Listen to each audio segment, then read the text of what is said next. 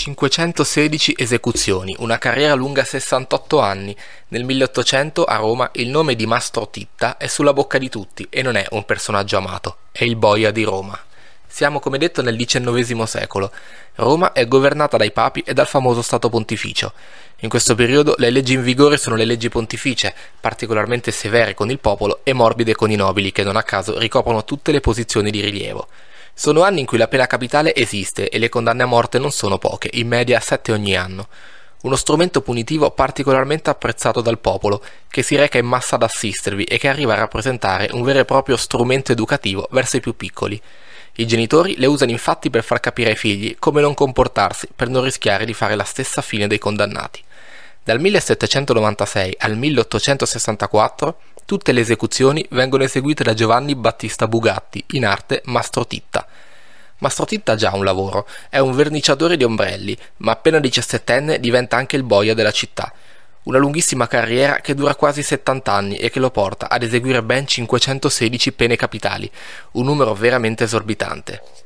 Mastro Titta vive nel quartiere chiamato Borgo, vicino San Pietro, in una zona separata dal resto della città dal fiume Tevere, e siccome non è particolarmente amato dal popolo, per proteggere la sua incolumità non attraversa mai il fiume per recarsi in città. Lo fa soltanto quando deve eseguire le condanne e non a caso in quegli anni nasce il detto Mastro Titta passa ponte, per sottolineare quando qualcuno ci sta per rimettere la testa.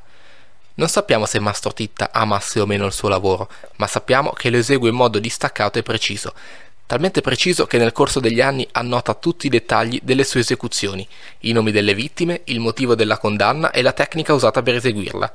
Infatti oggi abbiamo la lista completa di tutte le sue 516 giustizie, così venivano chiamate. Mastro Titta passa ponte avvolto in un mantello rosso, coperto da un cappuccio.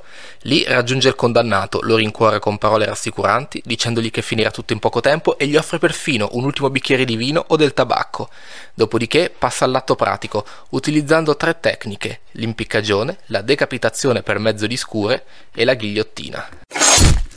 Perfino due grandi personaggi internazionali dell'epoca, che si trovano a passare per Roma quando Mastro Titta sbriga il suo lavoro, rimangono talmente impressionati da dedicare all'evento una lettera e un trafiletto in un libro.